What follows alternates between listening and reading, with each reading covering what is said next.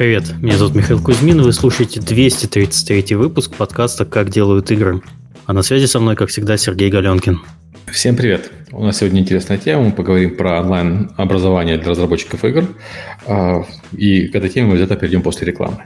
А, напоминаю, что поблагодарить нас э, за наше безумное начинание, которое мы уже продолжаем больше 7 лет э, с подкастом, можно с помощью системы Patreon. Ссылка есть в описании за прошедшее время.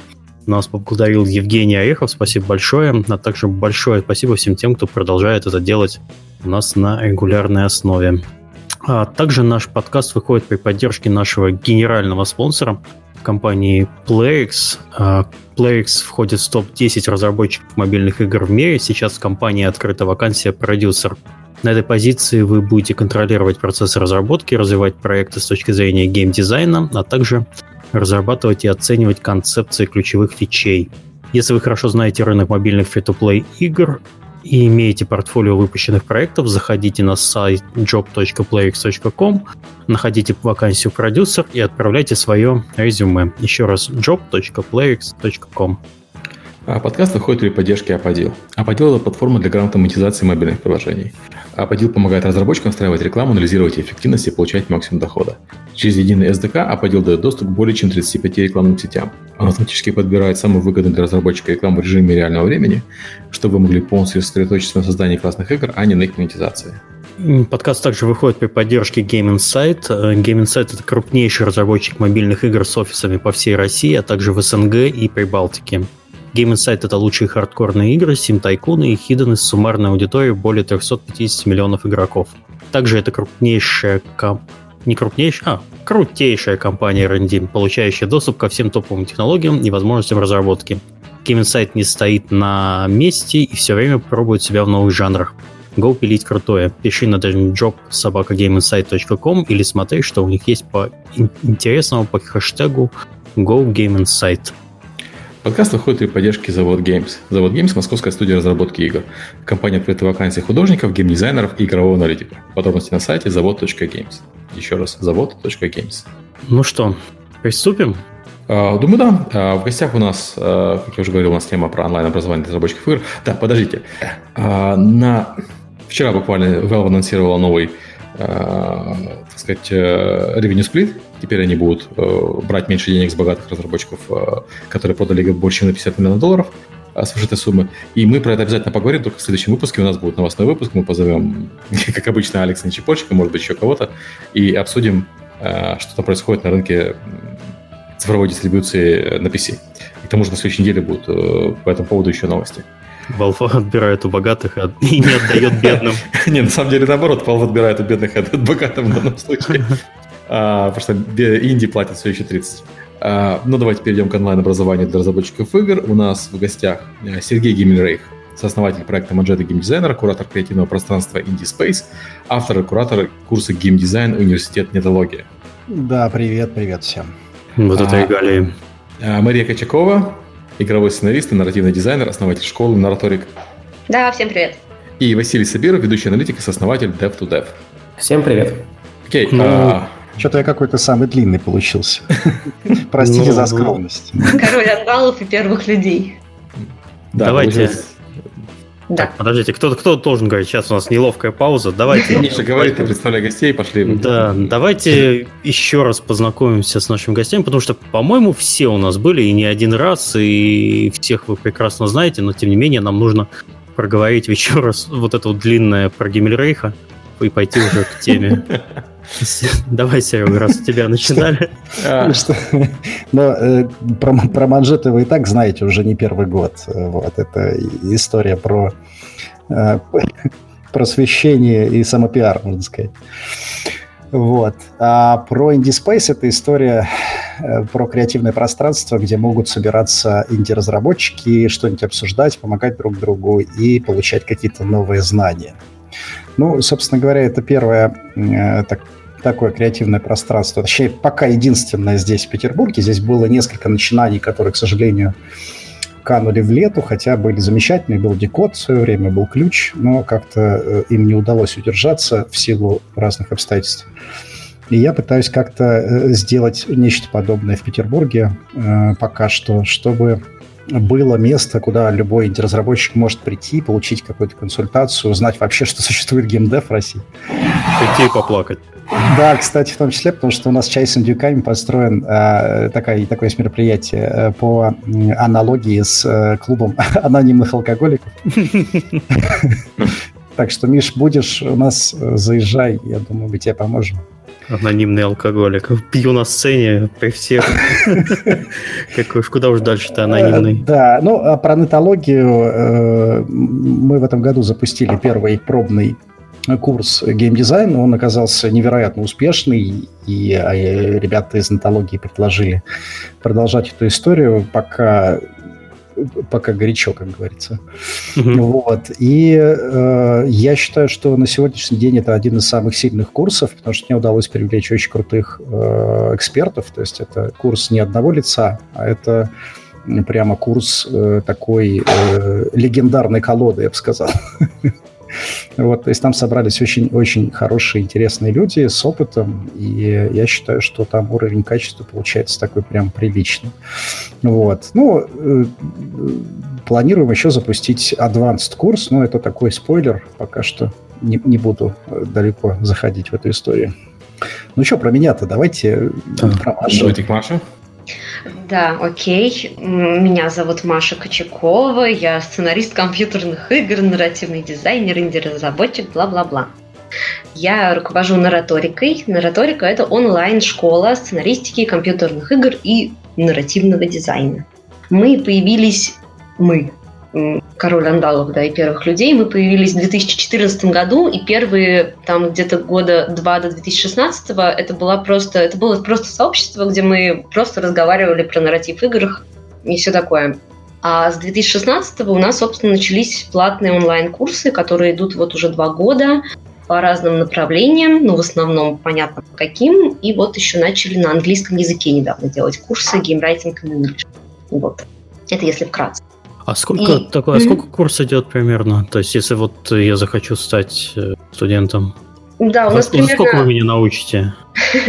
у нас формат примерно одинаковый на всех курсах. Курсы двухмесячные. Вот тоже по опыту выяснилось, что для нас это сейчас оптимально, потому что три месяца курсы получаются дороже и длиннее, и там, в общем, народ на издыхании последнем. За месяц мало чему можно научиться, два месяца, в принципе, неплохо идут. Угу. Вот. Вот так вот. И да, и в общем, у нас такая USP-шка, мы каждый, на каждом курсе мы обязательно делаем игру. Несмотря на то, что у нас сценаристика, вроде бы мы про тексты, кому-то, наверное, так кажется. Но всегда у всех дипломный проект – это собственная игра. Мы берем текстовые движки, мы берем RenPy, мы берем Twine, Ink, и даже Default, и даже Unity брали еще Я, кстати, играл э, в игры э, студентов Маши, есть даже очень интересные, вполне себе. Да, у тебя даже, по-моему, там работают студенты Маши, насколько мне ну, известно. Ну, как работают? Ну, я имею в виду... Они, они приходят, я их заставляю да. работать, простите. То, если не ты, Серег. Ну, это прикрытие, ж, понимаешь, Indie Space, это на самом деле просто рабовладельческая организация. Да-да-да. Ну, Барон фон Гиммлерейх, это уже вторая шутка. Ну, звучит неплохо, да. Надо будет в следующий раз на визит напечатать. Хорошо, давайте с Васей еще раз познакомимся. Да, всем привет, меня зовут Василий Сабиров, и вообще-то я к миру онлайн-образования отношусь, так скажем, по касательной, потому что э, по жизни-то я аналитик, я ведущий аналитик, сооснователь сервиса Dev2Dev, мы пилим систему аналитики для игр. А, но вот так получилось, что а, чтобы популяризовать аналитику среди игровых разработчиков, мы стали запускать э, курсы по аналитике. Курсы сработали хорошо, и в этот момент мы э, стали делать курсы не только по аналитике. В частности, вот в этом году вышел наш первый платный курс, э, курс по геймдизайну. Мы тоже собрали, как и Сергей, э, легендарную колоду э, геймдизайнеров и сделали, на мой взгляд, довольно-таки хороший курс. Ну, в частности, например, Сергей и Маша как раз-таки в нем среди спикеров замечены. Да, mm-hmm. есть такое, я согласен с Васей полностью. И концепция, она не похожа на антологию, в этом ее прелесть, потому что эти два курса, они практически не конкурируют, а дополняют друг друга. Слушайте, а вы можете сразу рассказать, чем они отличаются? А то меня часто спрашивают, а я изнутри ну так. Кому пойти, к Сереге или к Васе? К обоим. Ну, а чем вы отличаетесь? Ты же видишь, да? Но я, я не буду скрывать, что мы с Васей обсуждали даже заранее, еще до того, как появится курс, чтобы действительно их развести. Это пользу даст, в принципе, всем.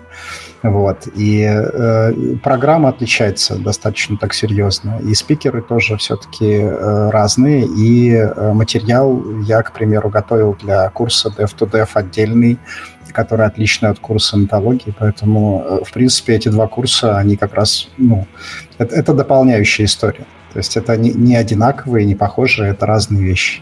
И плюс еще важное отличие, которое я бы заложил ну, вот, между этими двумя курсами и вообще, в принципе, в онлайн-образовании, это курсы, которые, у которых есть дата начала и дата конца, э, так, например, курс нанотологии, и курс, у которого есть только дата начала, то есть как наш курс.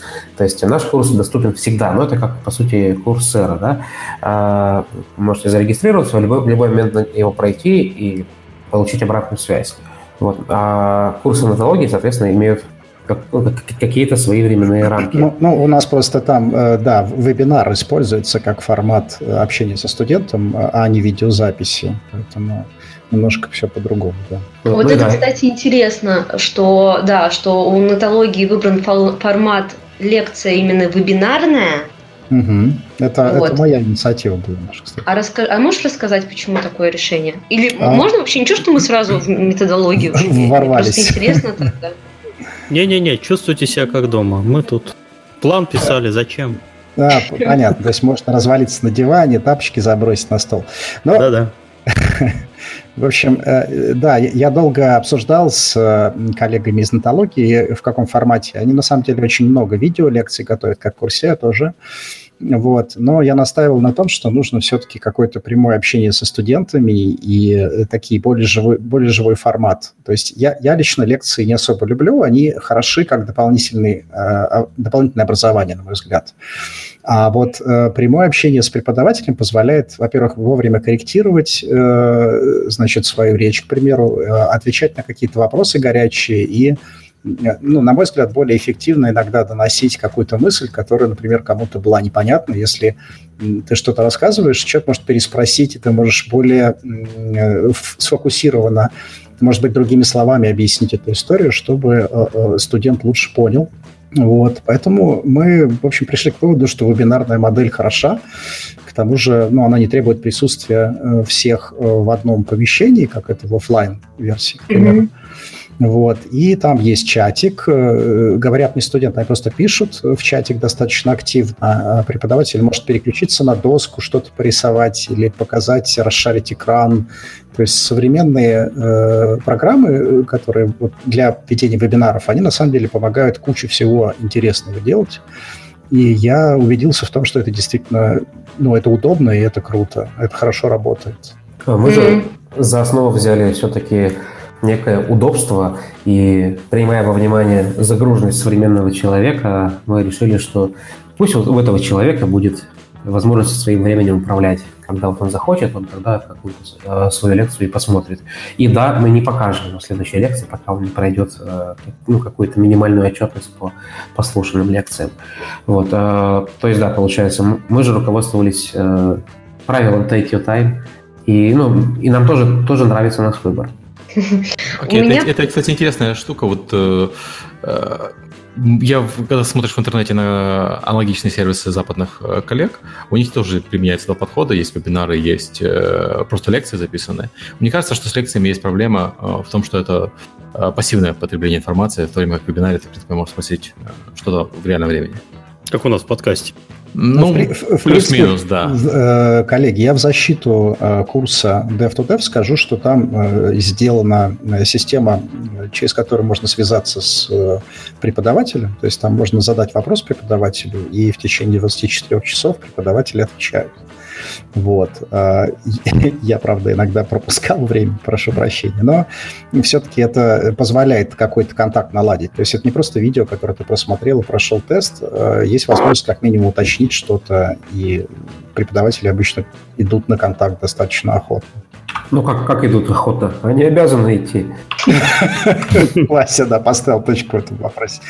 Ну да, это, так, таковы были договоренности, но и мне лично самому, э, я всегда рад отвечать на вопросы, и иногда даже голосом могу общаться со студентами для того, чтобы донести чего-то непонятное, э, скажем так, несколько раз другими словами показать, объяснить все это не проблема.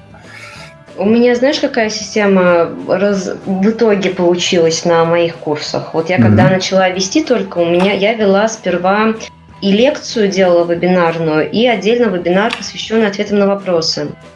Потом в итоге я немножечко от этого ушла, и теперь у нас везде текстовая лекция, и через какое-то время после нее вебинар с ответами на вопросы по домашке, разбор домашки, там может что угодно быть. То есть у нас mm-hmm. вебинары, они не лекционного формата, а конкретно время студентов и вот на что его нужно сейчас потратить. То есть если, например, были какие-то домашки с э, проблемными местами, можно их разобрать. Можно разбирать какие-то кейсы игровые, например. Можно просто отвечать на вопросы кучей, каскадом, которые есть. У нас, у нас такая штука и на русскоязычных, и на англоязычных курсах, а Женя еще делает, он дополнительно же приглашает спикеров англоязычных на свои курсы. И насколько мне известно, вот как он ведет, у него, если есть э, приглашенный гость, ну там Крис Авилон какой-нибудь, то они с Женей весь этот вебинар разговаривают, Женя задает профессиональные вопросы, а потом есть выделенное время, полчаса студентам лично задать вопросы тому же Крису Авилону. У нас вот такая система про методологию. Задумались, задумались. Задумались, да. Услышали знакомое имя и все задумались. Хорошо, да. Ладно, ага. все, что, что у вас понятно, давайте угу. вернемся к нашему небольшому плану. Давай, а, нас, давай нас мучить, да. давай мучить. Вообще про онлайн-образование в геймдеве. Что у нас есть сейчас на рынке, кроме вас, про которых мы уже послушали? Куда пойти э, учиться? Может быть, что-нибудь сможете порекомендовать как специалисты?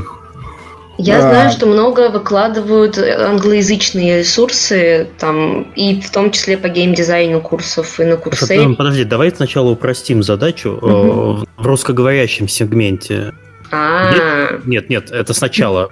Вот просто по пути наименьшего сопротивления. Что у нас еще есть?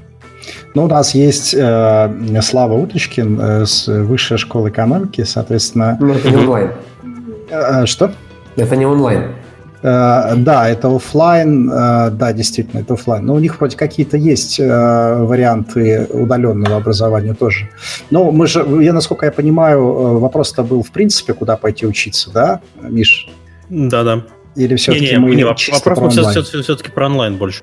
А, Чтобы ну, пойти нет, учиться можно в соседние. Если про онлайн, насколько я слышал, Skill Factory запустил свой курс геймдизайна, там в одно лицо читает значит, я, я, не помню, как зовут, но вот э, специалист из Game Insight, который сейчас работает в финской компании, uh-huh. вот, но у него, у него курс больше ориентирован, насколько я понимаю, э, на игры free-to-play, и у него э, курс длится 4 месяца, вот то, что мне сейчас известно. Э, еще я слышал, э, что на, э, на Украине есть курс, который организовывали ребята, Саша Потасень, по-моему, еще кто-то, вот они ведут, э, у них офлайн, онлайновые есть э, версии. Вот. А, еще из онлайн что сейчас вспоминается? Нет, из онлайн, наверное, больше на вскидку не вспомнил. Рома Гуру из Украины, у него тоже онлайн-курсы свои. Ой, слушай, Рома Гуру отлично, да. Э, мне очень нравится, как он разбирает рисунки студентов. Я видео смотрю иногда с удовольствием, хотя сам не художник, да. Я с ну, нас... работал некоторое время, не Валя. Еще и Ваня Смирнов. А, Маш, говори. А, сорян. Есть еще Ваня Смирнов. Вы о Романе Гуро заговорили, я сразу вспомнила, кого еще хотели. Смирнов. Это про художников уже, да? Я да, это уже про художников помню. история. А, слушайте, а мы же забыли-то, собственно говоря, этот самый Scream School. А у них есть онлайн? А у них, по-моему, есть же онлайн. Или я ошибаюсь, или у них все в офлайне, ребят, я не помню. Scream я School, Scream School не помню, да. По-моему, только офлайн у них. А, только понятно. Офлайн. Есть очень хороший курс э, от Олега Якубенкова, э, симулятора gopractice.ru. Э, там это, это конечно, не, не, не совсем геймдев, вот, но просто принимая во внимание опыт Олега в Zeta я могу предположить, что часть из э, его курса посвящена именно э, работе над играми. То есть вообще он готовит там продукт-менеджеров, но в том числе и по играм тоже. Вот, и очень много встречал положительных отзывов про этот курс. Окей, ладно, давайте тогда еще упростим задачу. Что у нас вообще есть? Ну, э, ты имеешь в виду офлайновый даже? Нет, нет, что у нас вообще есть, уже переходим к международному опыту. Вот, вот там побольше всего. Ну, Ян Шрайбер э, со своим замечательным курсом э, вообще один из передовых, на мой взгляд, э, преподавателей и тех, кто, в общем, э, развивает историю образования в игровой индустрии, в частности, в геймдизайне. Меня вот, конечно, это больше интересует. Вот. Э, вот то, что я сейчас на скидку вспомнил, Маша. Ну, на Курсере что-то а. еще было, но я сейчас не вспомню. Не на Курсере. Я вот ищу ребят, у которых я покупала курс по как сделать игру на Unity в 2D. А, то, может, это Udemy ты имеешь в виду? Там да, есть по геймдизайну курс? На Udemy да. есть маленький... Ну, то есть они, не знаю, геймдизайн, не геймдизайн, по-моему, больше программистский, но мне очень понравились формат. Они недорого стоят на английском языке, и прям тоже такие хорошие лекции, у них удобно все, все объясняют, котики такие прям. Uh-huh, uh-huh. Понравился, понравился формат. И да, ребята говорят, и у меня есть эти ссылки, я хочу просто не подготовила под рукой, что многие сейчас университеты в том числе выкладывают свои курсы и по геймдизайну тоже а, по разработке игр в открытый доступ. Можно прям ходить, искать целенаправленно. Часто на их же собственных площадках, я имею в виду. Плюс есть курс на Курсере по геймдизайну. Да а, ну да, я про него и говорил как раз, да. То, вот, что... И плюс не стоит забывать как бы, то, что мы живем в мире YouTube, и на нем, как бы, если порыться, то можно тоже э, немало интересных курсов найти. То есть я не знаю, пожалуй, не, не вспомню никого из авторов, вот, э, но, так скажем, цепочки но, лекций взаимосвязаны. Марк, Марк Браун на вскидку. Да, точно, Марк Браун. Да, Слушайте, это, ну, это есть все-таки разница между видеозаписями и курсом. То есть подразумевается, что курс – это не просто посмотреть видосики и не просто посмотреть лекции, а что-то сделать и получить на это обратную связь. Ну, согласен, но с другой стороны, э, для меня очень большой образовательный эффект вот в этих видео Марка Брауна, и поэтому не стоит исключать, Я что не, не спорю, тоже... конечно.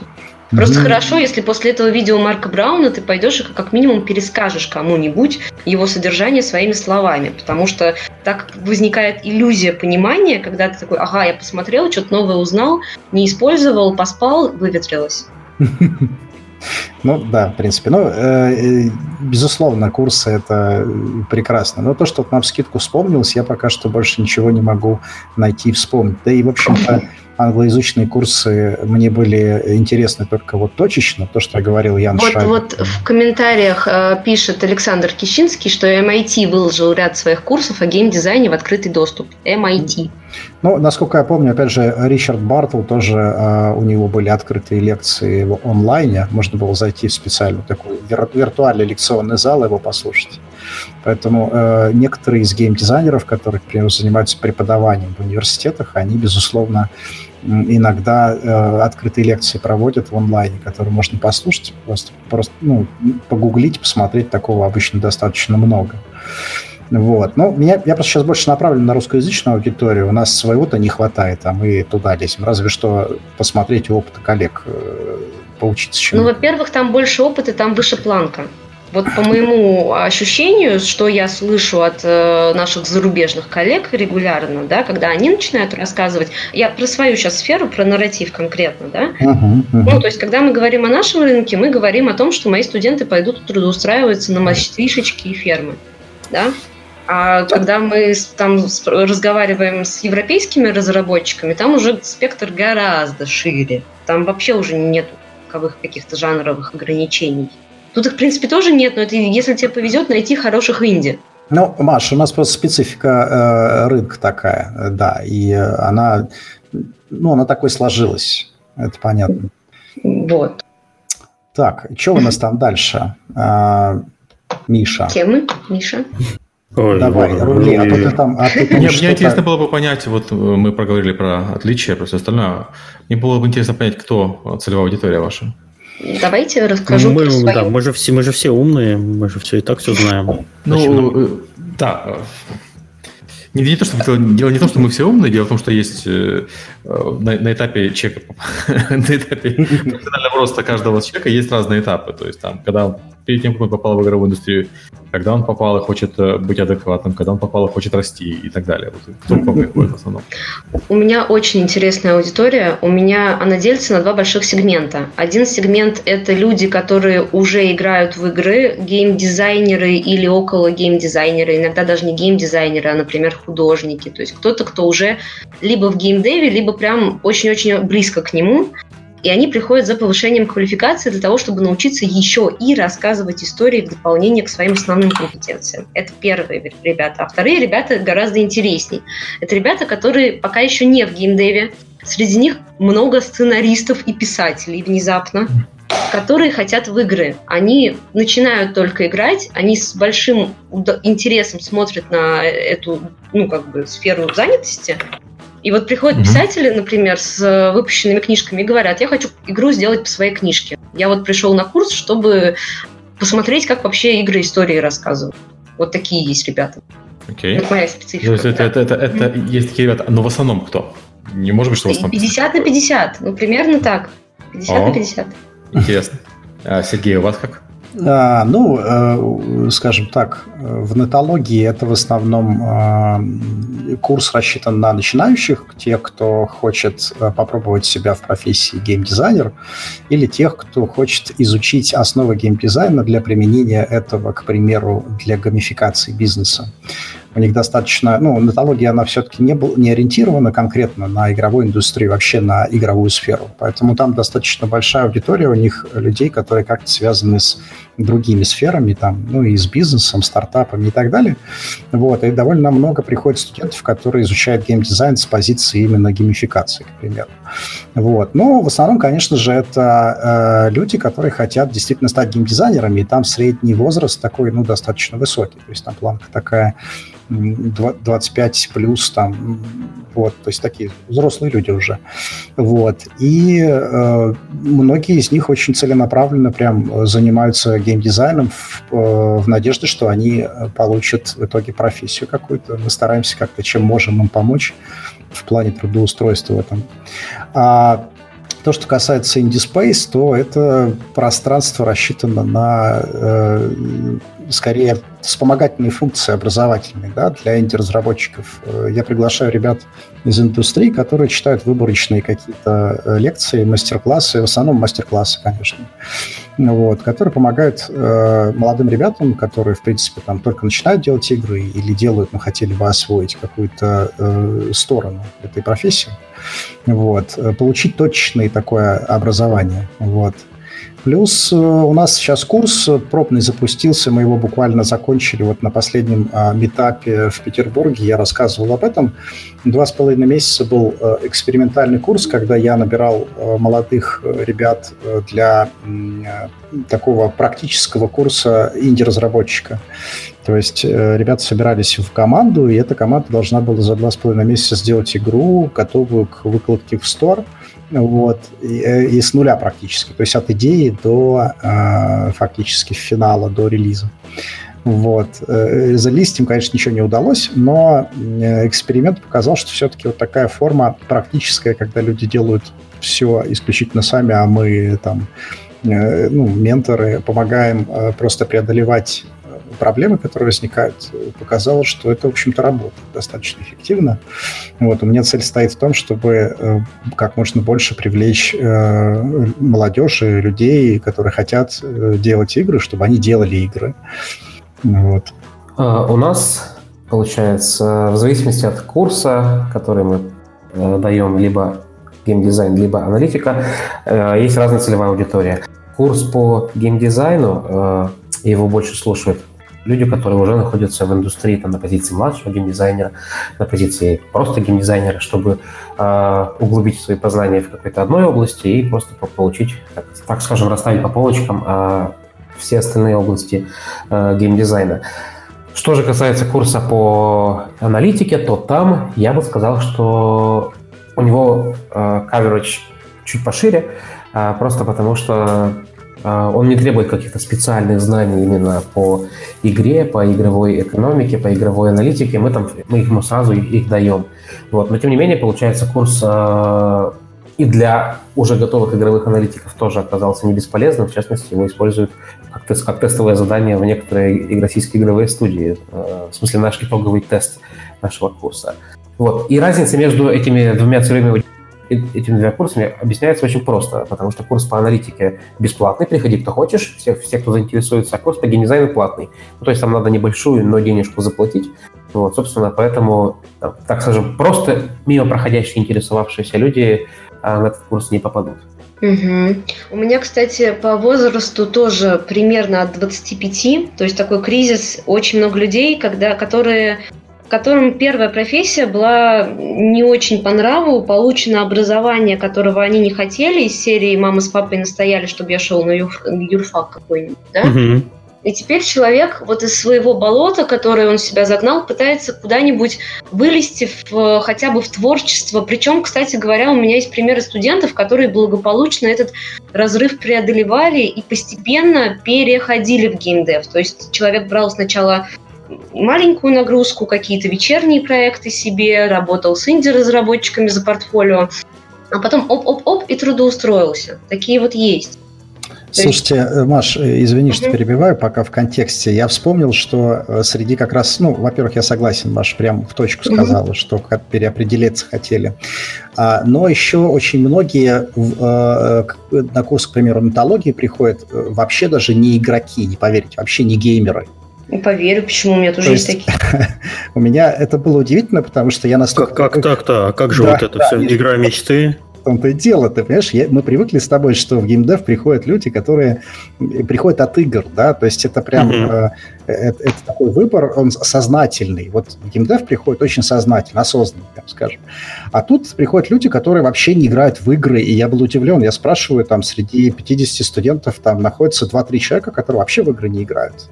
Для меня Вообще это, был, это довольно такой, странный да, такой шок. вопрос, потому что я обычно на собеседовании спрашиваю, а что вы играете? Потому что если ты не играешь в игры, ты, ну, ты вообще вне контекста но, индустрии. Не, не, ну, безусловно, они начинают играть. Но просто это было для меня удивление. Ну, человек, Вы их там ну, подсаживаете, понятно. Мы их подсаживаем на иглу, да. Да. Мне кажется, это легко объясняется тем, что индустрия игр, ну, простите, ребят, да, она перестала быть узким гиковским местечком, она стала большая и популярная. И играют mm-hmm. в игры же не только хардкорные игроки, играют... Есть много игроков, которые играют там в метро на мобилочке, но не считают это игрой в играми. В игры. Для mm-hmm. них до сих пор игра в игры это вот консоль, например, да? А ПК это что-то такое странное. Там разные есть кейсы.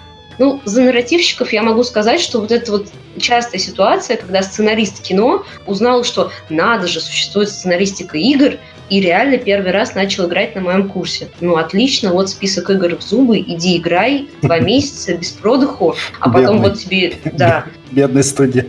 Ну, а что делать-то, Страдать-то надо, господи, два месяца переигрывать все эти игры. Заставляют играть. Маша, Маша пользуясь случаем, хочу сказать, что список игр, которые ты предоставил, просто отличнейший. Вот это я его скидывал людям, а в моей, а, у, меня, у меня есть такие люди в среди знакомых, которые говорят, что ой, игры, игрушки, вся, всякая ерунда. Вот я скидываю, говорю, поиграй и поговорим. Вот, но приходили, извинялись. Вот, а этот список, кстати говоря, если людям интересно, которые нас слушают, он лежит на сайте Нараторики в открытом доступе. А, я его делала первый раз для лекции писателям на фантастическом конвенте. Какие игры стоит поиграть писателю для расширения кругозора в плане того, как, что, что может игровой нарратив. Вот он оттуда. Там игры из серии короткие – легкие, то есть не хардкор. Там длинный там только Ведьмак, хардкорный там, по-моему, только тот же самый Ведьмак. Dark Souls. Там второй... да, вот вам игры на два месяца и даешь ему Ведьмака. Он приходит через год. С красными глазами, да.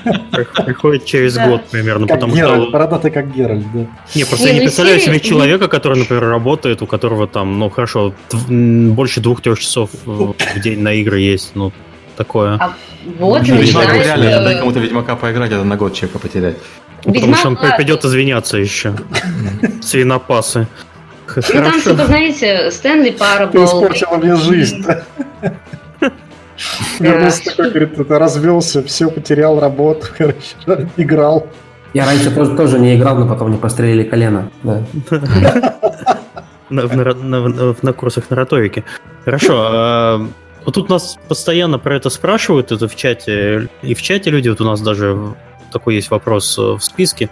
Вообще успешные кейсы студентов э, есть? Вот прям привести примеры, потому что люди, вот, э, которые работают в геймдеве и вообще следят за этой темой, довольно скептически вообще относятся к образованию, потому что мы все считаем себя всегда умными. Вот. И для них мотивирующий фактор будет какой-нибудь успешный кейс, что вот человек там э, пришел нулевый и прошел курс и куда-то устроился. Было такое? Ну, смотря что считать успешностью. То есть, если ты, ты говоришь про какой-то премиум DevGamma, то ну, среди моих э, клиентов такого, ну, слушателей, э, такого не было. А если говорить просто про трудоустройство в игровую компанию, э, по итогам курса хоть на позицию геймдизайнера, хоть на позицию аналитика, то ну, вот у меня таких, по крайней мере, в поле моего зрения э, порядка 20 человек. Из скольки? Ну, из тех, кто всего прослушал курс, э, ну, смотря что такое прослушал, либо начинал, либо Закончил, естественно. Говорить, да. не интересует, а, начинал. Ну, человек 500, наверное, в сумме. Угу. То есть это получается сколько процентов? Э, Конверсия не очень, 5%. Полпроцента. Ну да, а, полпроцента разве? Полпроцента. А, не, не, 20 из, из 500 это, это 4%. Да, я же говорю, почти, да, почти угадал. Да, окей, не стыдно. Вот, но другое дело, что далеко не все туда идут именно с, за, за трудоустройством, да. Угу. Вот, то есть здесь, здесь нет такой конверсии, я бы не стал рассчитывать. Здесь, здесь просто каждый отдельно трудоустроенный человек – это ну, радость для меня. Вот я, я такую метрику выбрал себе за KPI. Ну, опять же, если, э, Вась, если он идет действительно учиться для того, чтобы трудоустроиться, задачи же бывают разные у людей, поэтому... Ну да. Другое дело, что как бы это только те, про кого я знаю. Кто написал «Вася, спасибо, я устроился». Вот, а, тот, а тот устроился и, и молодец, я об этом не знаю. Ну, что, были уже до этого выпуски про образование ну, из, из э, большой, господи, все специальные аббревиатуры высшей школы экономики. Э, там, ну, там люди говорили, что обычно трудоустройство начинается в момент выпуска, потому что у них в числе преподавателей есть э, компании, которые сами ищут себе и успешных и тестов есть практически сразу. У вас что-то есть? Слово там, да? Не. Очень ничего было слышно. У меня это потому что... Я появился. Я скоро немножко. Подловить. Ладно. У всех? Это, это, это сервер, да. Извините. Я слышу, да, у всех э, что-то выпадает. И... Сервер. Я, я, это проблема сервера. Все, я, а, я, все, я вроде раскачалось. Привет Дискорду. Да. А, давайте, Миша удалит этот кусок, давайте вернемся к чему, э, зачем мы остановились до того, как начались глюки. Да. А, насчет э, KPI и насчет того, какие успешные кейсы студентов. Я тут есть несколько заходов. Первый, ну, если брать... Да, люди приходят за разным. Кто-то ко мне приходит конкретно за трудоустройством, и такие люди трудоустраиваются. Их есть. Mm-hmm. Я не скажу, что их супер много. Я, честно говоря, не считала, сколько всего человек закончило курсы, надо посчитать. Угу. А, ну, потому что у меня вообще как бы у онлайн... Мы еще поговорим, наверное, о проблемах онлайна. Одна из больших проблем – это конверсия тех, кто купил, и тех, кто закончил она есть, она везде есть, она и у Курсеры есть, она и у нас есть. И вот Это была какая-то заход... аналитика по Курсеры, по-моему, что там какой-то не очень большой процент э, купивших дослушивают курсы до конца. Ну да, это, это проблема, она прям везде есть. А, так вот, значит, студенты, которые хотят трудоустроиться, трудоустраиваются. У них есть очень жесткое намерение на этот счет. И есть те, кто хотят портфолио кто такой, типа, может быть, я не, там, не знаю, не трудоустроюсь прямо сейчас, но я хочу, во-первых, набрать себе портфолио или сделать себе игру на какой-то повод. У меня была прекрасная студентка, которая хотела сделать игру своей маме на день рождения. Мама геймер. А, ну, а мама, да, мама играла в JRPG-шки, и девочка делала игру на RPG-мейкере. Okay. Для своей мамы. Эти, Прекрасная, мне кажется, ситуация. Да. да, то есть мы, мы как-то вот рассматриваем немножечко однобоко все это. У людей-то могут быть вообще другие планы там, например. У меня все, кто заканчивает, все делают себе игру. Вот я что могу сказать, да? Без игры никто не уходит. И у них mm-hmm. уже есть портфолио. Хотя бы эту, этот KPI они выполняют. А вот насчет захода про то, что когда же ваши студенты начнут на Steam игры выпускать, мне кажется, это торопятся люди очень сильно. У нас образование появилось пару лет как. Мы пока готовим джуниоров. Нам бы хорошо готовить джуниоров. Вот если мы будем хорошо готовить джуниоров, которые будут трудоустраиваться, мы уже котики. А, а чтобы игра разработалась... Игру, надо, и учиться-то не надо, 100 долларов и вперед. Ну, типа того, да. И к тому же, ну, игры делаются не так быстро на самом деле. Я не два хочу, месяца. Да, я хочу как раз сказать про джуниоров. А, проблема существует сейчас такая, что на рынке, э, к примеру, геймдизайна, да, если говорить про вакансии. Э, вакансий геймдизайнера огромное количество, правда, эти вакансии ожидают, что придет какой-нибудь middle, да, там, сеньор, или лид. И именно таких позиций сейчас огромное количество, и они не заполнены по причине того, что это такая проходная профессия, считается, считалась, по крайней мере. Многие геймдизайнеры, которые вырастают, становятся чаще всего кем? Продюсерами, как правило, да? Вот. А э, э компаниям джуниор не нужен, и это проблема. И компании хотят учить его. И поэтому, на мой взгляд, э, образование в какой-то степени может заполнить этот, эту брешь, потому что взять человека с улицы и учить его на деньги компании, да, и взять человека подготовленного, который хотя бы там закончил курс нотологии, к примеру, это небо и земля, потому что ну, все-таки базовая основа какая-то будет у человека, ему не нужно объяснять азы, основные какие-то вещи, терминологию и так далее. Вот, поэтому, на мой взгляд, прошли те времена, когда вот мы, не знаю, брали студента, учили его. Эта история, конечно, хорошая, но, на мой взгляд, образование очень хорошо может помочь э, подготовленных джунов привести в индустрию, которые быстрее, намного быстрее въедут э, в тему. Да, да. А, слушай, ну по поводу э, продюсеров, перехода геймдизайнеров в продюсеров, мне кажется, это конкретно какая-то русская штука, потому что такого на Западе нет. Геймдизайнеры становятся в основном геймдизайнеры, потому что они на вес золота. Да, да, Серега. Вот тут, тут, тут, тут история такая, что сейчас у нас тоже ситуация ты шутишь, мы продюсера-то эти месяц найти не можем. Вон, у нас э, рекламодатели из PlayX не могут найти продюсера. Ну, мне кажется, это конкретно какая-то... Да, это отдельная история. Какая-то постсоветская штука, где люди привыкли быть не очень самоорганизованными, им нужен продюсер с плеткой, который их будет гонять. И поэтому продюсеров так много. Да, Серег, есть, продюсеров на, на, на, на э, такое влияние. Какая у вас административная нагрузка продюсеров на число программистов? Ну, то есть я просто слышал, что в некоторых компаниях, на постсоветском пространстве в частности, эта нагрузка приближается к один к одному. То есть по одному продюсеру, условно говоря, на одного а, производителя контента, программиста или ну, художника. Это, это перебор, конечно, я такого ну, не слышал. Я, я слышал про компании, в которых такое есть. Э, вот. В то время как в нормальной ситуации, в нормальной индустрии, э, продюсеров на производителя контента должно быть 1 на 30, 1 на 40. И... Но я согласен, Серег, да. но тут ситуация еще немножко другая. Дело в том, что, э, к сожалению, долгое время э, геймдизайнеры были достаточно низкооплачиваемыми ну, специальностью у нас mm-hmm. в России.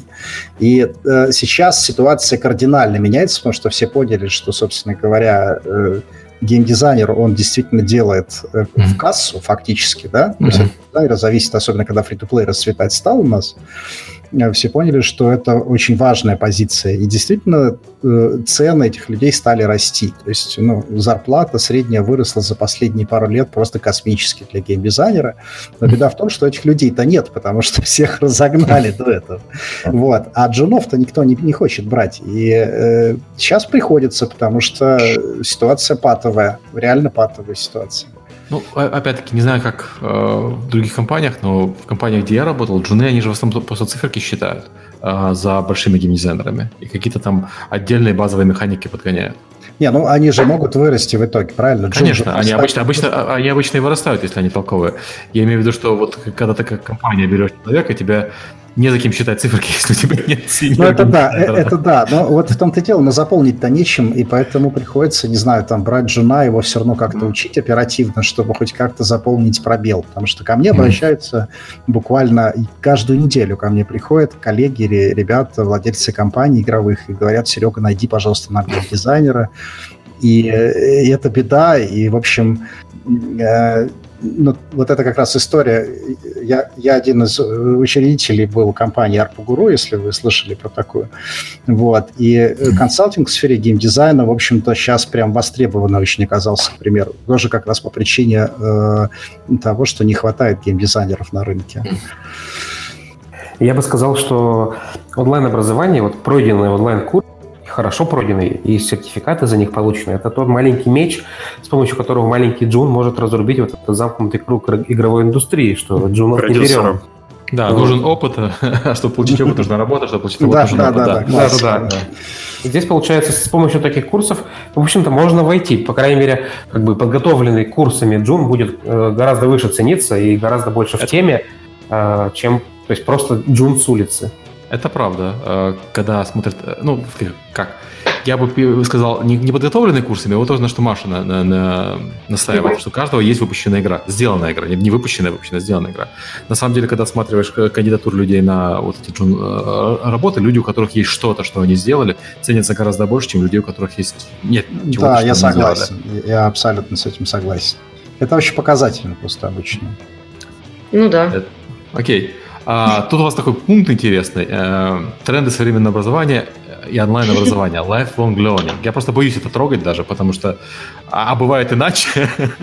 Да, мы, наверное, уже это затронули. Это из серии как раз про целевую аудиторию и про то, да. что образование... То есть мы вот сейчас говорим про геймдев образование, мы говорим про него как специалисты, профессионалы, которые сидят и обсуждают конкретно свою маленькую индустрию.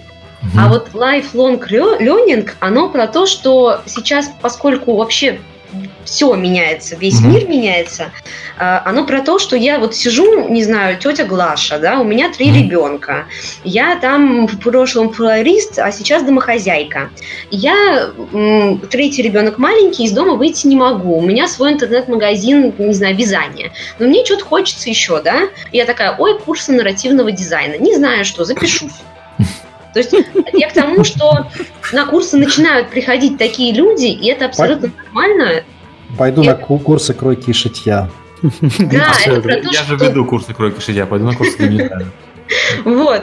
Это, кстати, тоже нормально, когда, не знаю, я, то есть я преподаватель, потом я заканчиваю преподавать и иду в театральную школу, где мне преподает там человек примерно моего возраста. Просто поменялись местами, да но мы продолжаем все друг друга постоянно обучать. И это немножечко меняет сам формат, что ли, обучения, когда оно становится сервисом, что ли. Вот это я про это хотела загнуть немножко, поговорить, но не знаю, хотите, нет. Можем дальше поехать. Если у кого-то есть что сказать по этому поводу. Э, да, особо, я, я, я боюсь касаться этой темы, да, потому что я себя еще не считаю специалистом в образовании. А, ну, я имею в виду, смотри, профессионалом считает... У нас, как бы, с одной стороны, профессионалом считается тот, кто Крутан и Кадзима, а с другой стороны, профессионалом, в общем-то, считается человек, который зарабатывает своей деятельностью деньги. То есть ему кто-то их дает за то, что он делает. То есть я, я про второе трактование слова «профессионал». Угу. Ну, да, давайте лучше поговорим вот про горячую тему негативные тренды. Давайте. А, э, сейчас, конечно, ситуация поменялась, но э, буквально э, пару лет назад это был прям такой бич индустриального образования. Все говорили, что образование не нужно, буквально с каждого ящика звучала эта история. Вот. И ну, во-первых, как бы, какое мое мнение по этому поводу? Мое мнение такое, что у нас индустрия, она такая, знаете, как подросток. Вот у нас подростковый этап нашей индустрии. Если, к примеру, э, за рубежом это уже зрелая такая история, и там э, все уже более-менее расставлено на свои места, и никто не кричит на каждом углу э, про то, что образование не нужно, а наоборот пытаются вкладываться в это, то у нас как раз э, ситуация такая, что идет такой период отрицания. Да? Давайте сохраним вот эти вот средневековые методы мастерских от мастера к Э, подмастерью, да, ну такая ну, устаревшая. Мой, мой любимый пример это когда говорят, что Билл Гейтс у него он бросил университет, и вот посмотрите, какой он хороший стал богатый. Вот это прямо. Да, да, да. Ну то есть такой, такой своеобразный откат как бы э, вот в, в такую э, в рудиментарные такие формы обучения, да, и отрицание каких-то вообще поисков способов Э, методик, э, которые помогли бы улучшить э, передачу знаний, улучшить ее, сохранить как-то, копить там, структурировать, организовывать и так далее. Вот. И, собственно, это первая волна такая была. Сейчас она сошла, потому что поняли, что из-за того, что как раз образования у нас не было, потому что это было реально выжженное поле. То есть там Маша, например, я хорошо помню, она начинала, одна из первых, на мой взгляд, кто в этом серьезно стал так, ну и говорить об этом, опять же, везде, а, на абсолютно вышенном поле. Не, не было ровно счету ничего, вот, кроме каких-то корпоративных обучений там отдельных. Ну, либо там обучение в компании для молодых специалистов, чтобы потом из них уже набирать э, там джунов, к примеру. И сейчас, слава богу, стали понимать, что э, необходимость-то такая есть, потому что индустрия растет, потому что требования к кандидатам тоже растут, потому что инструменты становятся лучше и сложнее, и знаний принесли уже, слава богу, достаточно много. Мы же отстаем, э, на самом деле, по уровню знаний в нашей индустрии игровой да, от западных коллег, Просто на какое-то, какие-то дичайшее количество лет, потому что я каждый раз просматривая э, видео с GDC э, там э, пятилетней давности, я открываю для себя кучу нового, то, о чем говорили они раньше, мы еще даже сейчас не говорим. Вот, воспринимая многие вещи по наитию, знаете, как эмпирически. Вот, поэтому ну, негативный тренд сейчас спадает, слава богу, хотя до сих пор еще, знаете, там лишний раз выложенное видео от какого-нибудь моего коллеги, который э, хочет э, обучающие лекции записать просто так, потому что ему хочется принести в этот мир э, полезные знания, э, обязательно получает кучу отрицательных отзывов. Или выкладывание наших подкастов, к примеру, на DTF, манжетных, да, про геймдизайн, вдруг получает сходу, там, не знаю, 40 дизлайков, э, даже не прослушав их. Ну, то есть... Ну, ты знаешь, отказались от выкладывания подкаста на DTF, нам предлагали ребята, э, потому что не всегда нужно людям знать о том, как делается колбаса. В этом случае ну, возможно, ну да. И, не, ну, мы просто хотели, наша задача как-то ну, расширить аудиторию, дать э, возможность всем, кто не знает о нас, узнать о нас, чтобы э, ну, чтобы был толк какой-то от нашей работы, да, ну, то есть mm-hmm. какой толк от того, что ты, мы читаем там трем человеком, поэтому мы пытаемся как-то расширить э, свою аудиторию максимально, насколько это возможно. Я, я вижу такой очень популярный сценарий в критике онлайн-образования, именно в геймдеве, что да, чему вы можно, можно научить? Иди работай, все, все знания получатся с опытом. Джун, ну, да. Джун, Джун идет работать, а его не берут, потому что он Джун. Вот, а, и, и да, и что ему делать? Ну, знаете, еще, я, да. сейчас, я сейчас покритикую онлайн-образование, офлайн образование игровое, если, если хотите. Я могу сказать, Давай. что опять-таки, это Давай. более, более э, ну, на, на основе вот, э, западного опыта. Много очень э, университетов, особенно в Штатах, но в Европе тоже хватает, которые утверждают, что учат геймдизайну, Э, это в офлайн, конечно, не онлайн, но онлайновый тоже, онлайновых тоже хватает. Люди идут, тратят э, серьезные вполне деньги, потому что образование здесь стоит дорого, а по итогам выходят и имеют э, набор знаний совершенно неадекватный пяти годам, там, пяти годам, трем годам, зависит от того, сколько курсы длятся, и потраченным деньгам.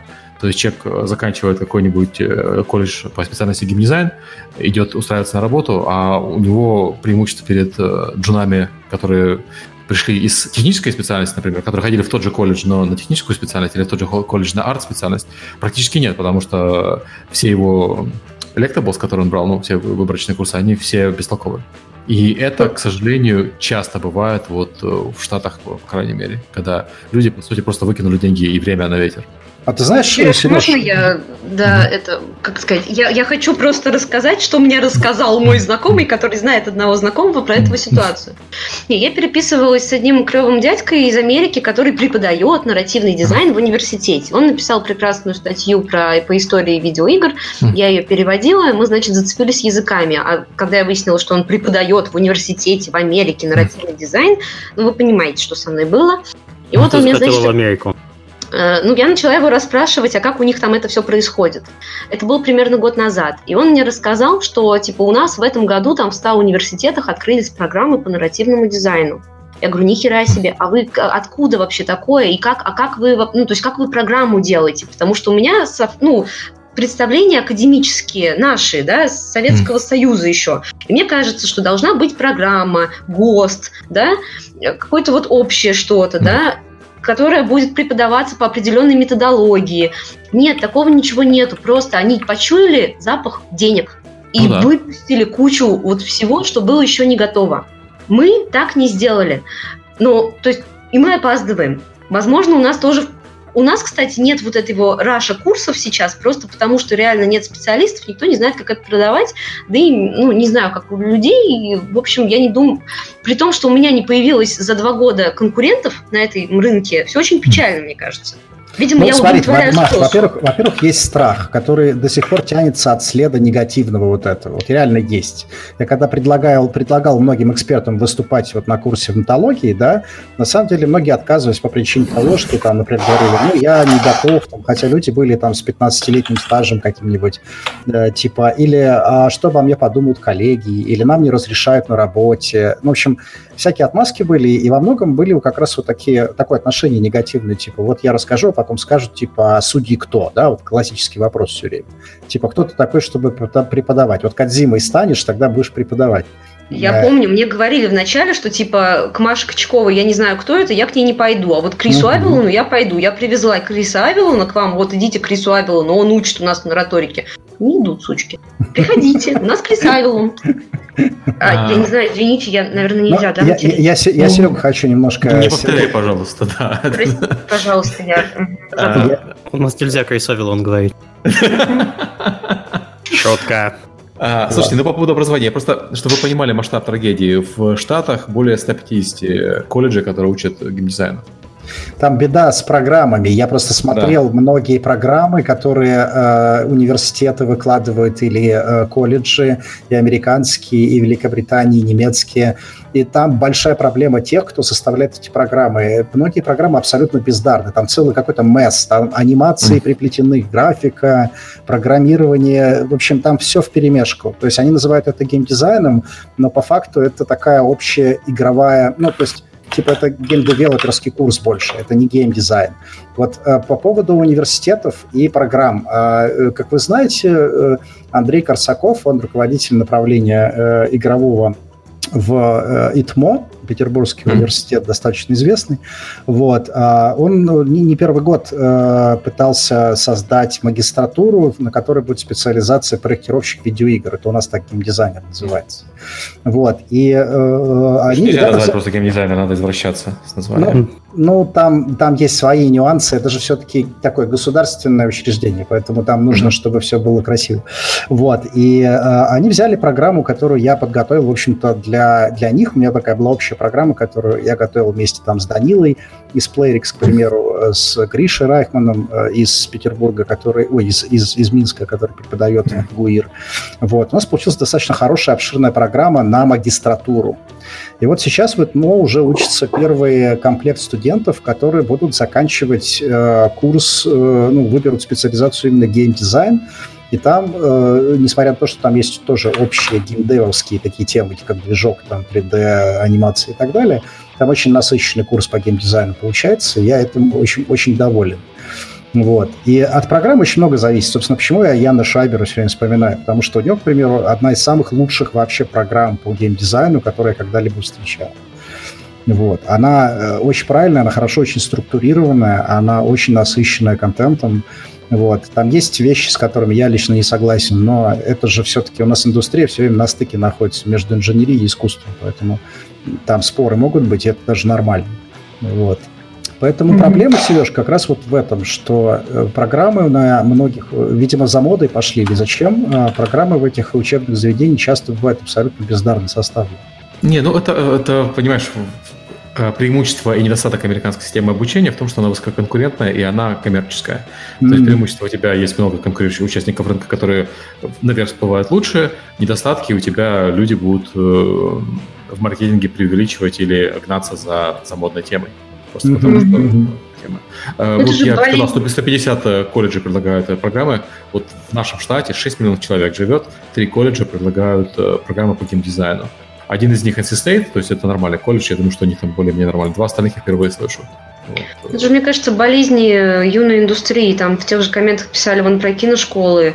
Ну да, но киношколы-то устаканились, и сейчас они уже нормальные, в том числе в России. Или там те же самые актерские школы, которые, ну, отстроились и стали давать нормальный контент просто потому, что отсеялись все, которые гонят пургу на модной теме, и остались те, которым есть что сказать, у которых студенты результат получают пройдет это я к тому, что, ну, это, это вот все то, что, Сережа, о чем ты говоришь, то, что тебя беспокоит. Ну, оно пошло Нет, нет, нет, меня это не беспокоит. Я хочу сказать, что я просто объясняю, почему люди могут быть недовольны, потому что э, наверняка согласен, сталкивались согласен. с людьми, которые закончили такие это, курсы. Это, знаете, потратили... как я рекламу видел недавно, когда в Фейсбуке висит реклама, курс по геймдизайну. Ты заходишь, а там, значит, курсы фотошопа. То есть там серьезно у людей представление абсолютно такое четкое, что геймдизайн — это графический дизайн для игр. Ну, вот. такое. Я пытался даже им позвонить, написать, они мне ничего не ответили. Я расстроился. Ну, такое. Графический дизайн, да, графического дизайна много. Ну да, ну, ну вот эта вот история про рекламу геймдизайна, а за ней находится графический дизайн, mm. это, конечно, для меня был То шок. ли еще будет, я прям бангую. Оно в, в какой-то момент, оно начнется, то есть начнутся странные вещи появляться в, вне индустрии, которые... и какие-то люди туда пойдут, и какие-то люди заплатят за это деньги. Это будут вот такие ну, ошибки это, да, роста. Это такое формирование рынка, это конкуренция, то, что как раз Сергей сказал, это нормально, да. Да. Но наш Миша? Да. А, Миша, ну, Миша, что сразу Миша-то? Миша, Миша во всем виноват. Миша, да, да, давай рулить дальше. Я думаю, что мы эту тему уже хорошо так обговорили. Дальше вот. двигаем к, твоей, к твоему любимому еще. Проблема преподавания многим дизайном. О, господи. Тебе нравится? Тебе нравится, как я рулю? Мало того, что да, у меня это у меня башка после Людума, конечно, чугунная. Ну ладно. Э, про проблемы преподавания геймдизайна. Во-первых, геймдизайн все-таки наука очень молодая. Э, молодая не только у нас, э, ну и наука ли это? Дисциплина. Хорошо, давайте, да, давайте без холиваров. В общем, я, я считаю это наукой. Вот, а, значит, да. И, соответственно, и, и у нас, и э, на Западе это достаточно молодая, и поэтому есть большое количество неоднозначностей, большое количество изменений и каких-то э, разниц в терминологии и в методиках. О, вот. да. Вообще говоря, э, здесь есть два пути, на мой взгляд. Первый путь – это когда действительно геймдизайн начнет развиваться по пути э, такого, скорее, формирование научного сообщества, формирование базы знаний довольно мощной на основе этого и, соответственно, создание полноценной научной базы такой. Вот. Но этот путь, тот, который, который, о котором я мечтаю, и это такое очень такое отдаленное будущее, не только у нас, вообще в мире, в принципе, потому что игры, они проникают, как вы уже видите, повсюду, э, и э, очень многое, что есть в геймдизайне, оно очень хорошо передается, интерпретируется и в какие-то другие сферы. Вот. А второй путь – это создание школ геймдизайна по примеру киношкол. Да? Вы знаете, что, в принципе, э, в кино тоже существует огромное количество неоднозначности, режиссеры не похожи друг на друга, и у каждого свои собственные какие-то методики, э, способы донесения информации до конечного зрителя и так далее. При этом, ну, кстати, я э, дополню тебя, русская школа, киношкола отличается от там западной, японской, всем этим, поэтому, да. возможно, в геймдизайне у нас будет примерно такая же ситуация. Да, да, вот это второй путь э, развития этой истории, э, что геймдизайн как раз будет не, не бороться с этой неоднозначностью и вот этими изменениями, а наоборот пойдет по пути ветвления, да, такое будет большое ветвленное дерево, у которого будут какие-то определенные школы, или это будут именные школы, или это просто будут школы по методикам, которые будут давать какие-то свои рабочие такие инструменты, да, для того, чтобы можно было рассказывать истории с помощью игровых механик и всего остального инструментария, доступного геймдизайнеру. Ну, там тем способом, который школа считает там правильным, нужным и так далее. Вот этот второй, конечно, путь, он более реалистичный, приземленный, а я же все-таки оптимист и мечтатель, поэтому я все мечтаю, что геймдизайн когда-нибудь станет Э, полноценной наукой все-таки. Слушай, ну вот скажи мне, у нас есть Studies, такие дядьки специальные, ну не только дядьки, тетки тоже, которые изучают игры с точки зрения как раз науки, то, что ты говоришь. Но, по-моему, отношение в индустрии к Studies еще хуже, чем отношение индустрии к образованию. Маш, я тебе больше скажу, этого отношения нету, потому что всем, всем по барабану. Ну, да, или ну, так. GameStat. Все серьезно тебе говорю. А, ну, это, это история, когда две области, которые тут параллельно, говорят, в принципе, об одном, но друг с другом не общаются. Ну, GameStudies хотя бы игры делают. Ну, ну, подожди, мы тоже игры делаем, наверное, да? То есть мы не просто так... Я к тому, что они ближе к реальности, чем геймдев, который игнорирует Game Studies. Ну, игнорирует он не, не по той причине, что он не хочет с ними общаться, а по той причине, что он не знает о них ровным счетом ничего, как и Game Studies не знает ничего про игровую индустрию. Это помнишь эту историю? Э, э, не, серьезно, помните вот эту историю про э, петербургскую конференцию Game Studies, которая типа какая-то очень крупная? Помню. Была, и я о ней узнал буквально за два дня, потому что мне э, Саша Мезин э, сказал, что типа вот я иду туда выступать и все такое. А я в тот же день узнал. Да, и я такой, ну, come on, вообще, ну, эти ребята могли бы как минимум, не знаю, поинтересоваться, может быть, попробовать сделать какую-то дискуссионную панель совместную, да, с практикой. Слушай, Сереж, а... ну, понимаешь, что русская Game Studies это, это еще меньший сегмент, там буквально несколько человек по пальцам руки можно пересчитать. А, в отличие от там мирового, скажем, Game Studies. Ну, слушай, э, у меня, у меня очень локальные цели, Маш. Я хочу заниматься русским сегментом. Это вот моя личная нацеленность. Я поэтому... знаю московскую школу Game Studies. Хочешь, познакомлю?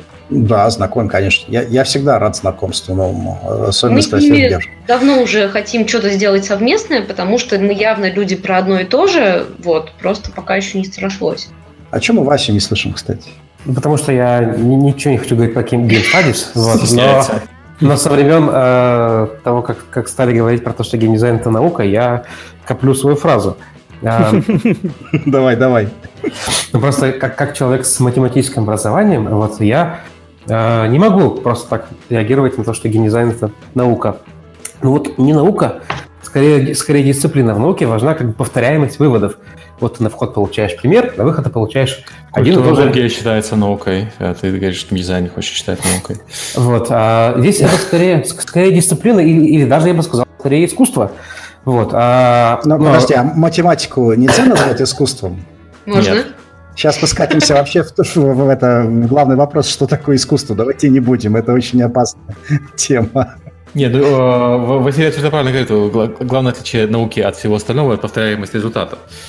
Ну, э, ну безусловно, нет, но я, я могу вам напомнить про психологию, к примеру, да, вот. Также могу напомнить, что физики далеко не однозначно трак трактуют очень многие процессы. Не-не-не, психология есть повторяемость результатов на больших э, массивах. Э, Но вообще говоря, в игровой индустрии тоже есть повторяемые результаты на больших массивах, на определенные какие-то темы. Безусловно, не на все пока, согласен. Слушайте, давайте про трудности геймдизайна преподавания и методологию, потому что терминология, это мы поняли, что терминология это трудность преподавания геймдизайна. Ну, тут а не, только, не только терминология. Э, методик как таковых преподавания геймдизайна в России нет. То есть все это и происходит... надо придумывать свои. Да, все это происходит на уровне э, пришел геймдизайнер и такой, а что, э, вот студенты, да, вот я, надо что-то рассказать. Слушай, ну, ваш... Так вот, и с тех пор, что поскольку геймдизайн это, на мой взгляд, скорее, скорее искусство, чем наука, потому преподавать его, во-первых, с одной, с одной стороны, трудно, да, ну потому что у каждого свои представления о прекрасном, вот, а с другой стороны, ну, очень интересно, потому что твоя задача как бы донести свой, э, свою точку зрения, э, так скажем, дав какую-то теоретическую базу, вот, но не ориентировать человека на то, что вот все должно быть такое, что игры должны быть только топ-даун шутеры и больше ничего, потому что я всю жизнь делаю топ-даун шутеры. Ну да, Вась, я как раз вот об этом и говорил, что вот путь, путь тот, про который я говорил, про школы, да, некие методики, которые пред, предлагает некий преподаватель или какая-то школа отдельная. Вот это более реалистичный такой подход. То есть я тоже согласен с тем, что есть э, методики, которые могут друг другу противоречить, но при этом могут обе работать, к примеру вполне себе. У нас так, кстати, с Женей часто. Я, конечно, не про геймдизайн, я про нарративный дизайн, но вот мы когда с Женей Маша, начали... остановись. Главное, не, раз... не, не надо разделять это настолько, как ты это делаешь сейчас. Мы же говорили. Хорошо. Хорошо, тогда я тоже имею что сказать про преподавание геймдизайна, раз я стала резко преподавателем геймдизайна. Ну, так да. вот, когда мы с Женей Пузанковым, он, он теперь тоже преподает на ранторике уже довольно давно, и мы с ним начали вместе преподавать, конечно же, тут же выяснилось, что мы, у нас диаметрально противоположной точки зрения по очень многим вопросам. И мы решили, что это USP. Ну, потому что, блин, клево же, да, что вот два преподавателя, два сценариста сидят такие и рвут думают по-разному. Да, рвут друг другу рубахи, да. Но не знаю, мне, мне как раз нравится, что есть э, такой плюрализм мнений, да. Я тоже противник того, чтобы э, какую-то прям ну, кто, кто-то утверждал, что вот это должно быть только так. Хорошо, когда есть много разных взглядов, и это позволяет э, э, на картину смотреть объемно, да, со всех сторон. Ну да, но это, знаешь, уже пошло, прости, господи, капитанство немножечко. Конечно, так всегда лучше, ну, кто же спорит.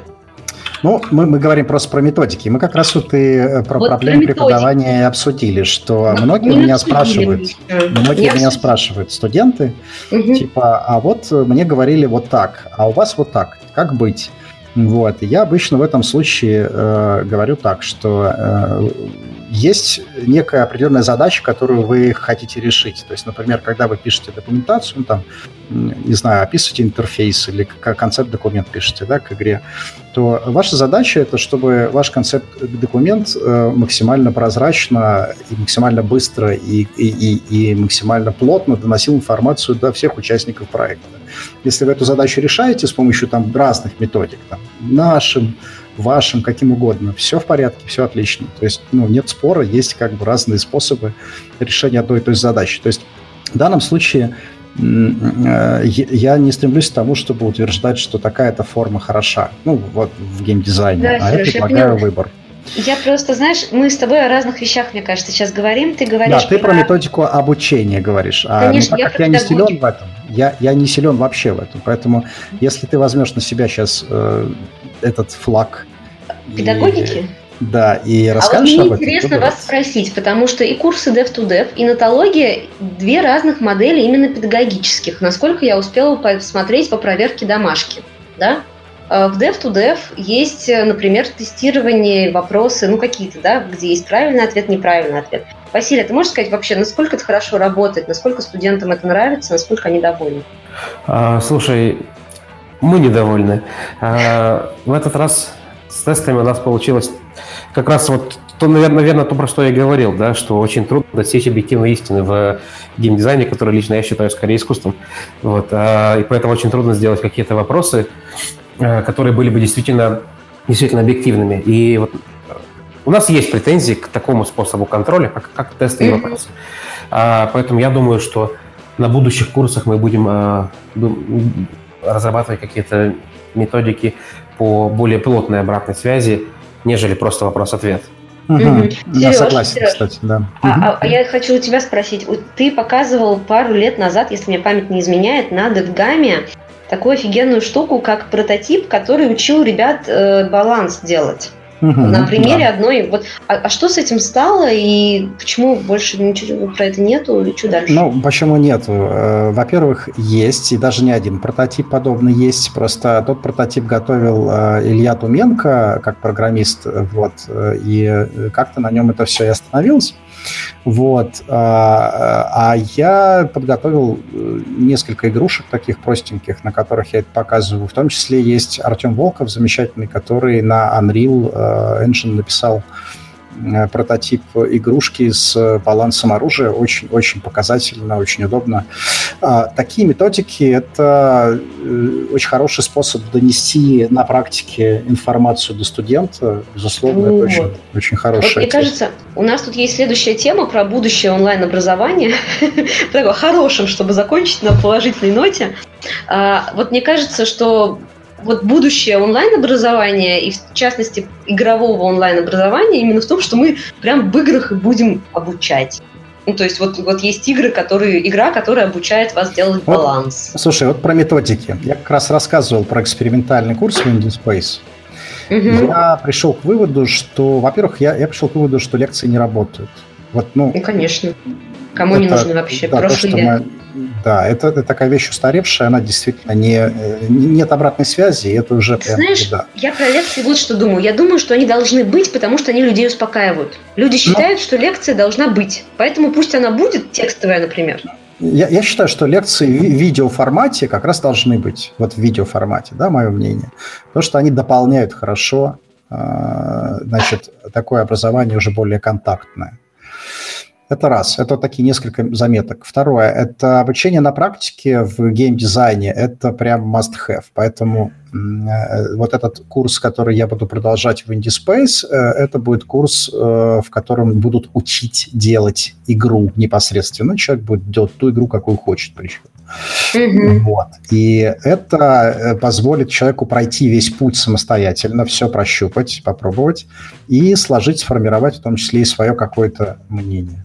А мне кажется, что еще важное отличие офлайн от онлайн образования – это некая команда, работа, работа, командная мотивация.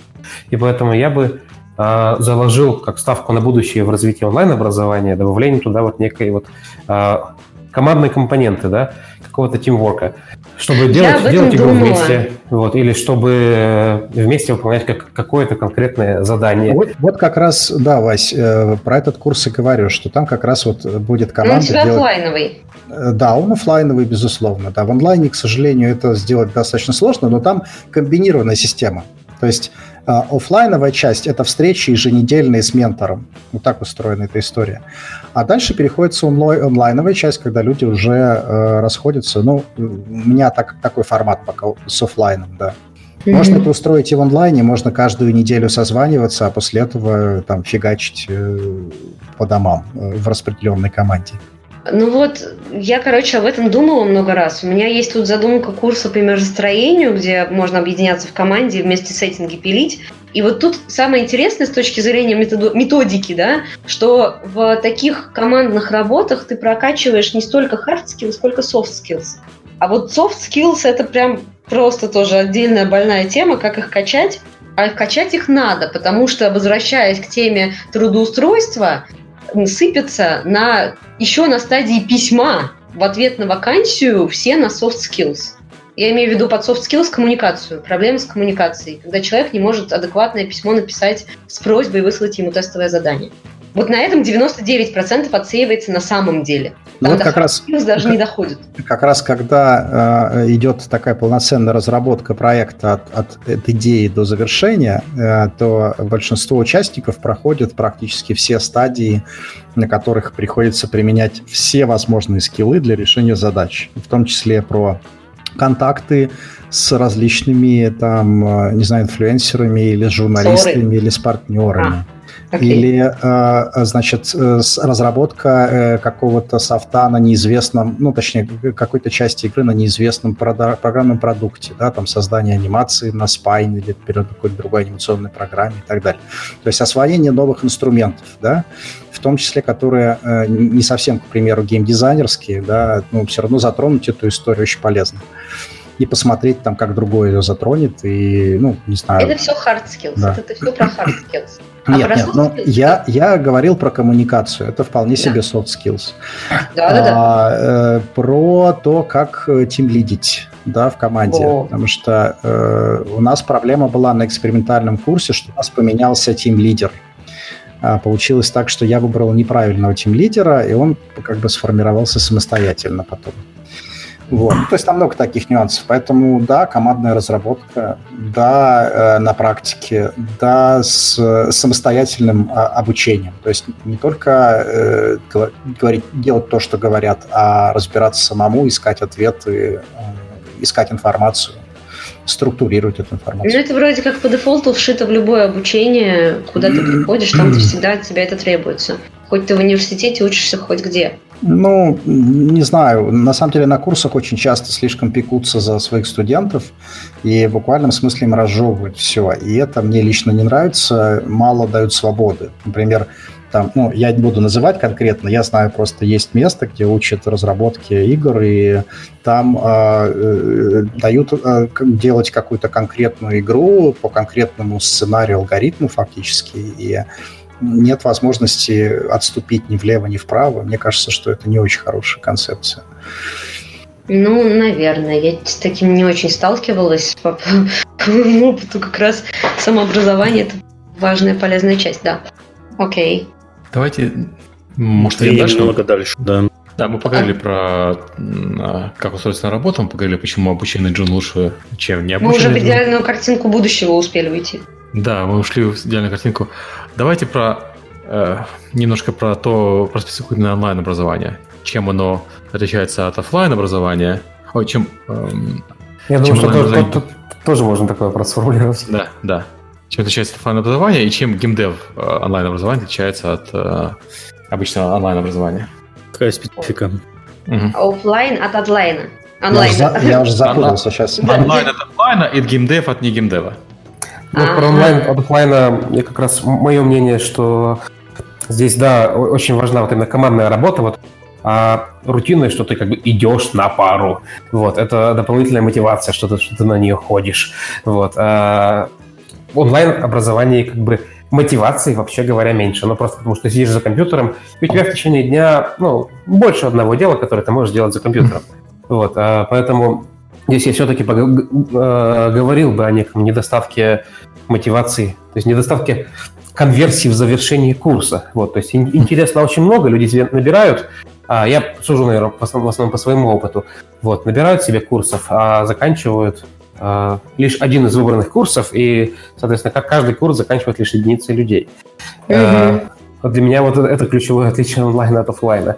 А если говорить про отличие а, образования, онлайн-образования в геймдеве от онлайн-образования вообще, то, ну, во-первых, я хочу сказать, что поскольку э, нет четкой структуры в том же самом э, геймдизайне, там есть просто набор виженов, из которых эту структуру можно увидеть, мне нравится, что онлайн-образование в геймдеве, например, если мы говорим про преподавание геймдизайна, то это такой обмен опытом. То есть приходят корифеи, которые что-то уже делали ручками и получали результат.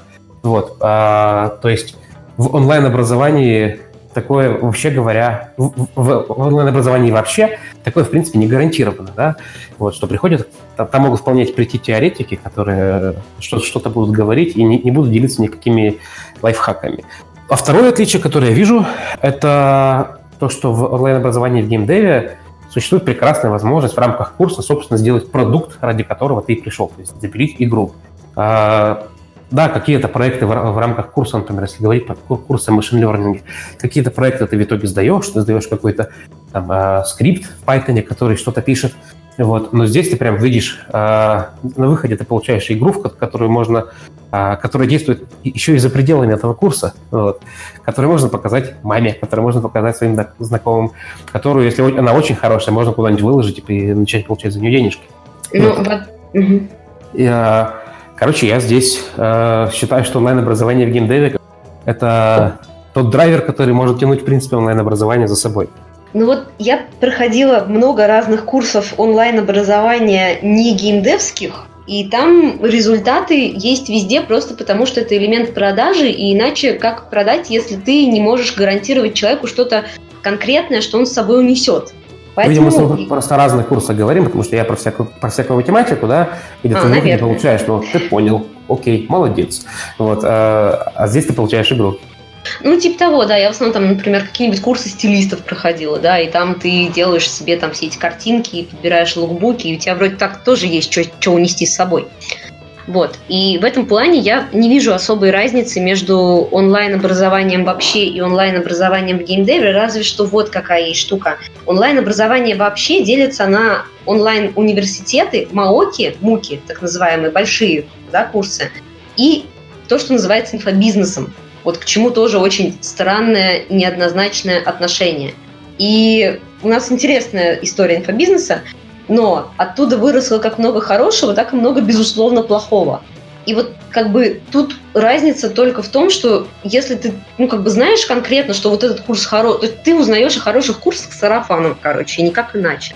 Только сарафан тебе скажет, хороший курс или нет. Вот и все. И это то, что объединяет онлайн-образование геймдева и онлайн-образование вообще. Ну да, в чате писали. Вот есть большое, большое количество курсов для 3D-шников, а вот посоветуйте мне, какой хороший. Никто не знает результатов. Никто не ну, может до этого достучаться. Только личный опыт. Ну, конечно, результаты мы, мы обсудили, что результаты будут через 5 лет. Как бы а помощь mm-hmm. совет нужен сейчас. Угу. А странно, что у них тоже нет каких-нибудь там, не знаю, странички с работами студентов, где можно увидеть, какие работы были у студентов. Либо у них реально нет работ студентов. Нет, подожди, тогда... но Scream School показывает работу студентов очень охотно, кстати. Это офлайн. Тут речь об онлайне, Scream School офлайн. Вот. Как бы с офлайном все... Вот а, а насчет отличия офлайна от онлайна, они капитальные, гигантские просто. И с моей точки зрения офлайн образование всегда работает лучше, чем онлайн. К сожалению, я так я в этом убеждена, потому что ну, просто личный контакт с тренером, он какую-то магию создает, не знаю. Он и большую вовлеченность создает, он и возможность больше вопросов задать создает. Ну, все лучше в офлайне. онлайн – это необходимый компромисс для тех людей, которые там либо не могут сделать онлайн вот, вот прям сейчас, офлайн вот прям сейчас, либо для людей, которые живут не в Москве, не в Питере, которые не могут ногами дойти там до Башибы и Скримскула, вот, в Перми, например, живут, да? Такие, такие есть, да. Да, таких полно. Это тоже часть целевой аудитории, как раз люди, которые не там. То есть у нас даже эти иностранцы есть. Я имею в виду там хорваты и австрийцы теперь уже даже появились. Вот как они придут с крымского к нам учиться? Никак. Ну да, я согласен, да, что онлайн-образование как раз стирает границы, в этом его прелесть в том числе. Угу. Вот. Сережа? Да. Что я? Что я? Ну, твоя очередь. Я слушал, я слушал вас, замечательных э, коллег э, по этому поводу, потому что у меня по этому вопросу э, гораздо меньше информации, наверное, представления. Но я, я просто скажу капитанские вещи, что онлайн удобно. Я лично люблю онлайн-курсы именно за то, что я могу из любой точки заниматься. Да. И так же, как, знаете, как это занятие английским по скайпу. Да, это реально очень удобно, прям офигенно удобно. Вот. И э, то, что за этим будущее, ну, это очевидная вещь, что говорить. И раз, разница между там, э, ну, скажем, я не знаю, честно говоря, в чем разница между онлайн-образованием, геймдиза, э, вообще в геймдеве, да, и онлайн-образованием где-то за пределами, потому что у меня мало опыта для того, чтобы эту оценку сделать. Вот. Э, но э, я могу сказать, что э, такие гибридные формы образования очень хорошо работают, когда есть, например, площадка, где можно поговорить вживую, и есть онлайн-часть. Э, чисто, чисто онлайн-вариант работает хорошо тогда, когда есть контакт. То есть вот то, что я говорил по вебинарам, мы очень выбивали в нотологии именно вебинарную форму.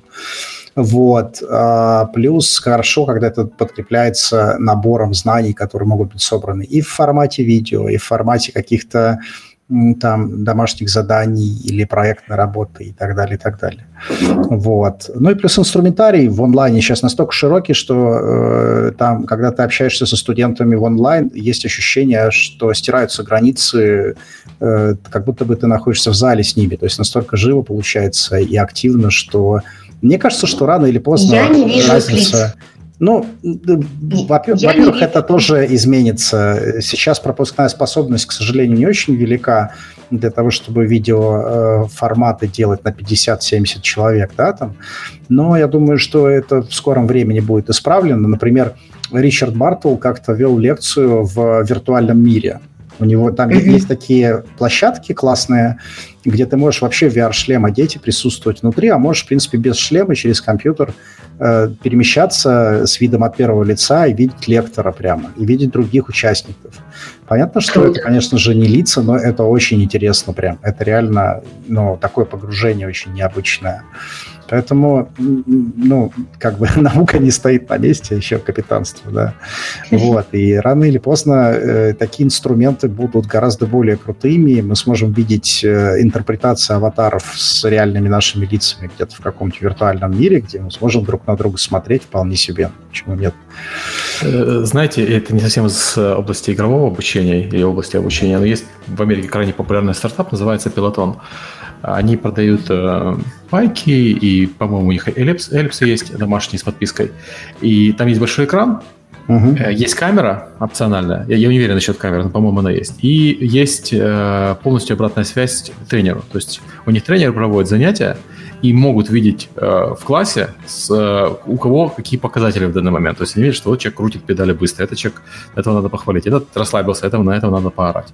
И э, у нас на работе, я не пользуюсь, но у меня на работе наверное, человек 10 знакомых купила эту штуку и крайне ей довольна, потому что у тебя мгновенный фидбэк от тренера есть. Вроде как одновременно тренер успеет, э, ну, может э, работать не с там, 10 человеками, как в обычном клубе, а uh-huh. с 10 сотнями человек. Вот, и при этом одновременно идет э, э, фидбэк э, на эти 10 сотен человек, что люди считают что очень полезно. Ну да, это когда вот есть какие-то доп- дополнительные инструменты, которые позволяют. Да, да. Угу. Это интересно, да, это довольно интересно. Ну вот, э, собственно, вот такой вот у меня взгляд на это э, достаточно дилетантский, потому что все-таки я себя не считаю преподавателем. Я делаю вообще первые такие шаги в этом направлении и, и еще учиться и учиться самому. Окей. Okay. Давайте на этой оптимистичной ноте, если никого больше ничего не заканчивать, чтобы про нормальное настоящее, про плохое прошлое и про хорошее будущее.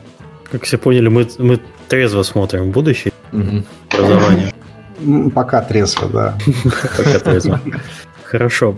Спасибо гостям. Вам спасибо. Спасибо, что да, Приглашайте еще, да, было да, приятно пообщаться. В очередной раз напоминаю, что у нас, если у, нас можно, к нам можно прийти, если у вас наболело. Вот я смотрю, ребят наболело, прям пришли и рассказали mm-hmm. все, как, как сейчас у них на душе как, происходит. Как на духу. А, это очень просто. У нас на сайте есть э, форма контактов. Пишите туда «Я такой-то, такой-то, хочу рассказать про то-то, то-то. Давайте приглашайте меня в подкаст». Письмо Скандалы, Да. Скандалы, интриги, расследования. Все так. Эм, Следующий а следующий... по новостям, потом у нас постмортом, по-моему. Да, у нас уже, думаю, до середины декабря у нас темы есть, возможно, даже уже прям до Нового года, так что mm. приходите по воскресеньям примерно в это время. Будем продолжать вас стараться радовать новостями и интересными темами про разработку игр. Все, всем спасибо и всем пока. Пока. Спасибо, пока. Всем пока.